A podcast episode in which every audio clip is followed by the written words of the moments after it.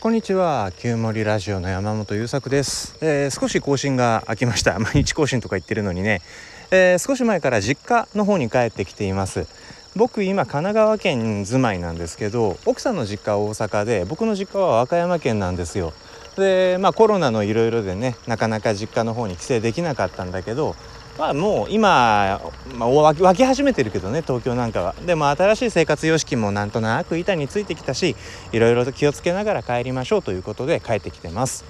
でそれでですね今日の話題なんだけれど母国語と違う言語で話すと楽っていう話です、えー、どういうことか解説します。母国語っていうとねえー、っとなんか日本語じゃない言語みたいなことをイメージするかもしれないんですよ。でそれも、えーと、同じことなんだけど生まれた場所の方言ではない言葉で話そうとすると楽なんですよね。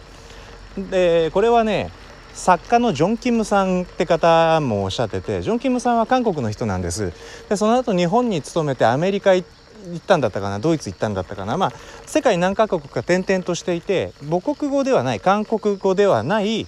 言葉で、えー、誰かとコミュニケーションをとるっていうことをずっと人生の中でされてきている方なんですね。でまあいろんな文化に触れてるっていうこともあると思いますけどジョン・キムさんがおっしゃる話には韓国語だと自分の素の部分が出過ぎてしまう、えー、日本語で話そうとすると頭の中で一度思いついたことを変換する時間が生まれるのでなんだろう丁寧に自分の考えていることを表現することができたり相手が考えていることに寄り添うことができるというふうな旨のことをおっしゃっていてそれすごいわかるって話を聞いた時に思ったわけですよ。え僕はね、えー、と今どういうふうに聞こえてるかわからないけれど割と標準語で話している気でいます。で標準語で話している僕の母国語は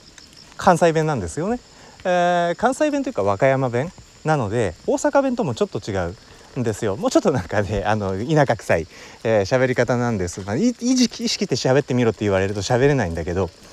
えー、その僕が標準語で喋ろうとするとこんなこと話そうかなって思ったことを、えー、標準語に直すという作業をする時にまあ今や和歌山弁のイントネーションって自動的にポンと出ないんだけどこういうふうに話そうという意識をするとね何て言うんだろうな。音符がつくんですよ標準語で喋ろうとすると。関西弁かん、うん、標準語圏の人たちも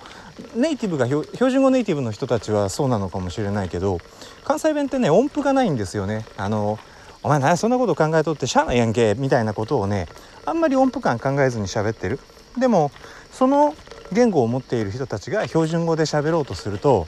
例えばなんだろうなえー、あ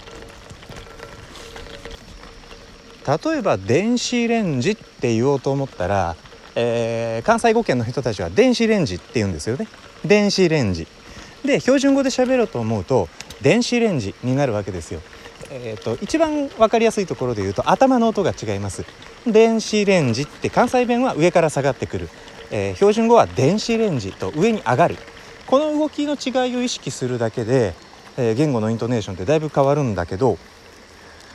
それをしながら話そうとするとね思考の時間が0コンマ何秒か長くなるわけよ。まあ、人によったら数秒、まあ、僕も数秒かかることもあるけど、えー、考える時間が長くなるとか頭の中で浮かんだことが口から出る間の吟味の時間が長くなるするとうーんまあ100%とは言わないけれど質が上がるわけね。あの伝え方とかまあ、内容はね思いついたもの以上のことにはならないんだけど思いついたことがより正確に伝わるようになるとか、えー、ということが起こります。なので例えばこの話を聞いてくださっている方が関西圏の方で、えー、もし何かもうちょっとうまいことを人に何かを、うん、伝えられたらいいのになと思っていたら少しだけイントネーション違えて考えるまあねあの方言変わるとね地元民だとバカにされたりするのであんまり同じところに暮らしながら変えるっていうのは難しいかもしれないけどそのようなことを意識してみると、えー、自分のものを伝えるということが少し楽になるかもしれません。えー、ということで今日はこんなお話でした。ありがとうございました。